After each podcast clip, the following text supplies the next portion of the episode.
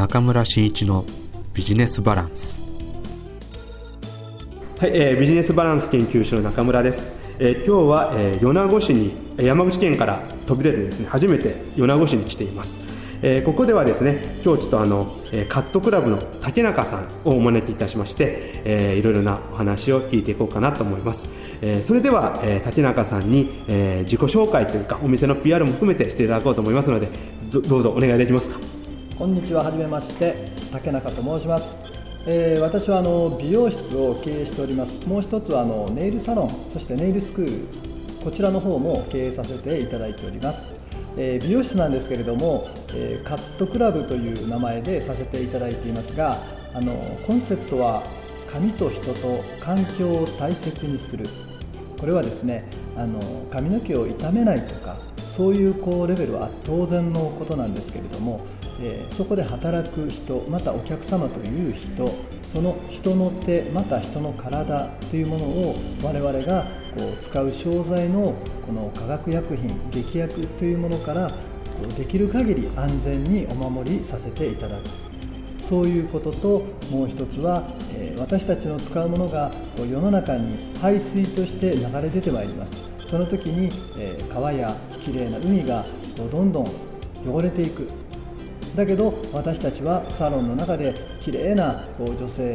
にどんどんこう変身していただいてルンルン気分で帰っていただく。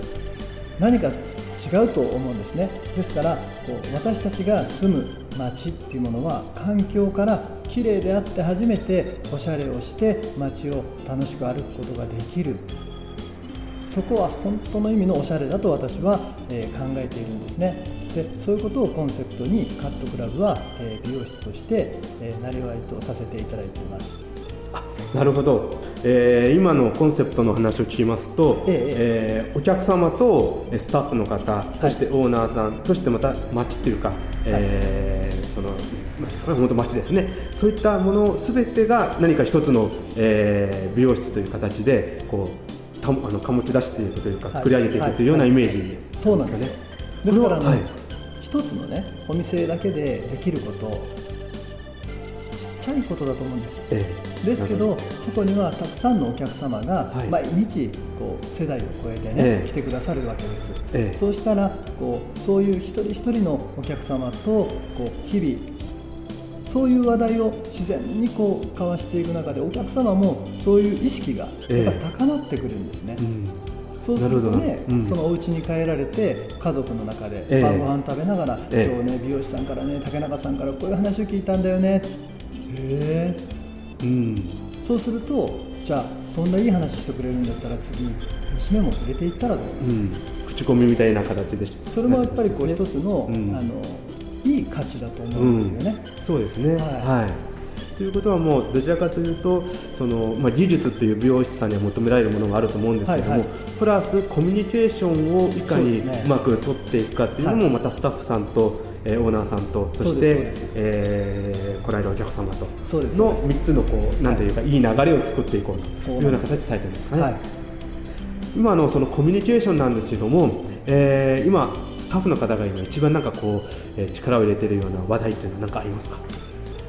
やはりあのホームページを基軸としまして、ええ、あのデジタルの時代ですからね。なるほど、はい、はい、あの私はどちらかというとあのアナログ世代なんです。なるほど。ですから、はい、あの煙を出しながら、えー、若い子たちにあの教えてもらいながらそのデジタルの必要性を学んで、え、でそのホームページっていうものを基軸としながら個々のブログ、えでこのブログを通してお客様は楽しみにこの寄り道をしてくださる。うん、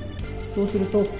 まあこういう美容室という場所っていうのは1か月もしくは2か月に1回。あそうですね、うん、サイクル的に。そうですよね、はい、お元気でしたか、うん、これアナログ時代の接客なんですけど デジタルの接客って、ええ、もう本当にあの毎日のように、え、あら竹中さん晩ご飯1週間ぶりに作ったんだ。しかもこんなメニュー作ったんだ。なかなかやるじゃない。っ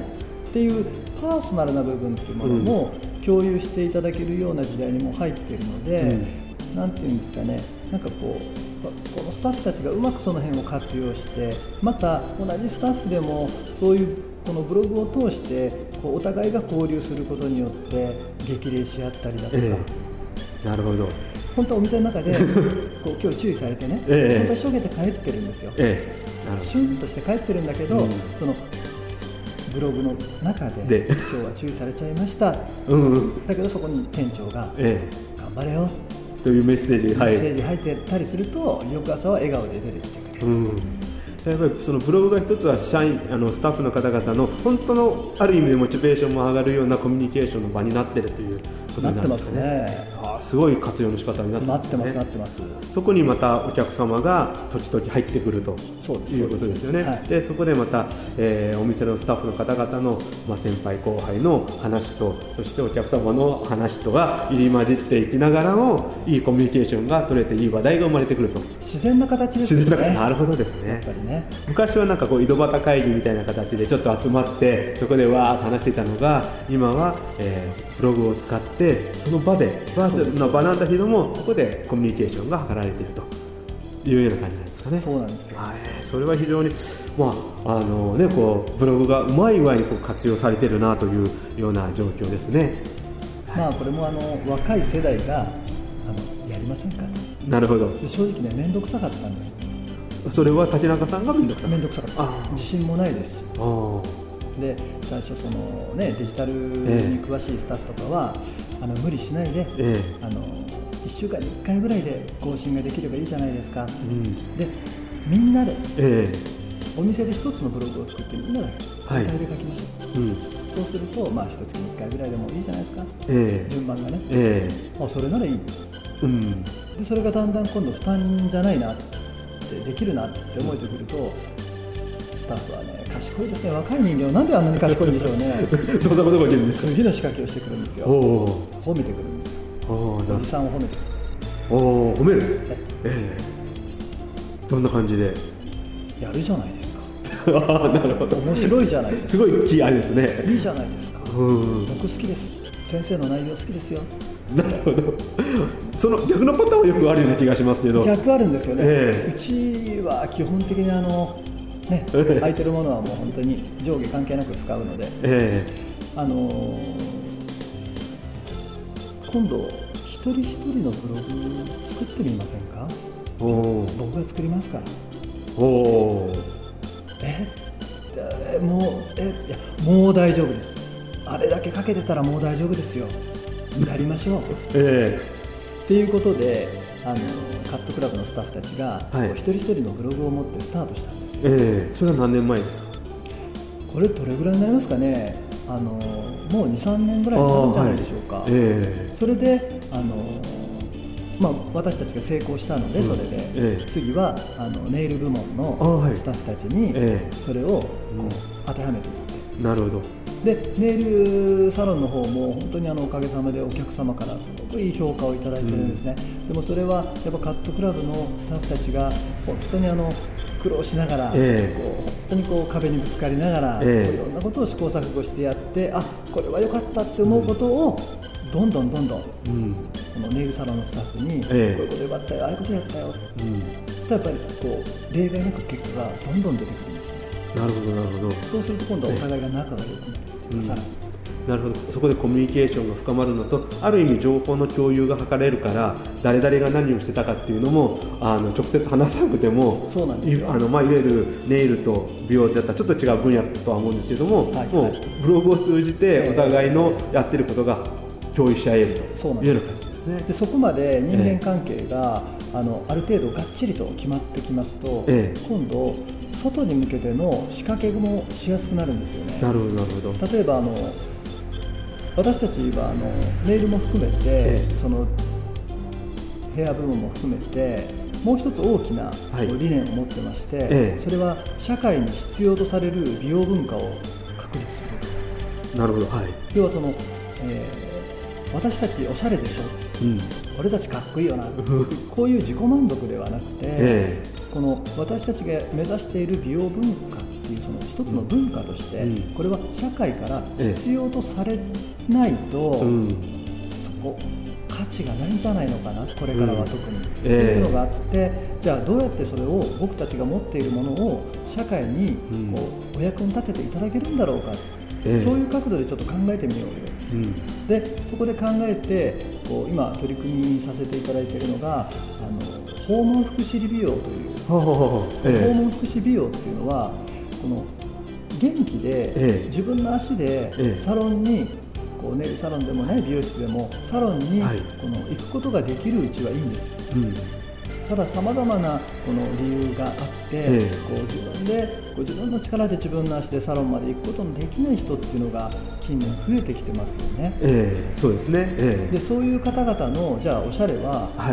どうするのかなっていった時に、うん。えー、あのこれはもう本当現場であの本当に痛い思いをよく聞くんですけど、その若い時っていうのは自分の行きたいところに行くことができた。はい、だけどいろんな事情で行くことができなくなって、ええ、でこう外に出たいけど出れない、外に出ようと思うとこの娘とか息子とか、え、またこう孫とかねお嫁さんとかねちょっと悪いけど連れて行ってくれないって頼まなきゃいけない、うん、でみんな今忙しい時代じゃない、え何かしてますから、そうするとねそういうこう今今高齢って呼ばれる人たちの世代っていうのは我慢を美徳として生きてこられてるので、うん、我慢されるんです、えー、なるほど。そうですね。確かに私の母親なんか見ててもそういう世代なのでよくわかりますね、ね、我慢、ね、我慢してますね、うん、でそうするとあの隣のおじいさんと同じように坊主になったり刈り上げされても我慢しちゃうんですよ、ねそうですね。美っていうところからちょっと我慢の方に入るわけですね。そうなんです、うん、そうするとあのその時はいいんです、ええ、我慢が、ええ、一瞬だったらできますけど、ええ、毎回刈り上げて毎回ふっと見ると隣のおじいちゃんと同じ頭になってて、ええ、だんだん目の色が変わるんですよね。それは元気がなくなって元気がなくなって物を喋らなくなる。でそのうちあの誰とも会いたくなくなって部屋の電気はつけなくなって、えー、引きこもっちゃうんですねなるほど。そうですね。なんかその光景なんか目に浮かぶものがありますね、うん、そこで、まあ、あの厚労省もいろんなこの手をつけし、えー、いろんなサービスを考えてまた介護現場もいろいろ頑張ってらっしゃるんですけど、えー、あのなかなかその思うように、うん、この効果が出ない。出ない、はい、でそのそこのところにこの何ていうんですかね私たちがこう目をつけさせていただいたっていうのは、ええ、それは時代が違ったなっていう、時代が違った。これまたちょっとあの難しいというかこうどう捉えるかというところあると思うんですけどどうしえー、これはまたちょっと第2部の方で、ね、はい、またお話、ね、続きを聞いてもよろしいですか？じゃああの、えー、また次、えー、の週ですね、えー、竹中さんに引き続きインタビューをしていろいろお聞きしていようと思いますのでとりあえず今回はこれで終わりたいと思います、はい、どうもありがとうございました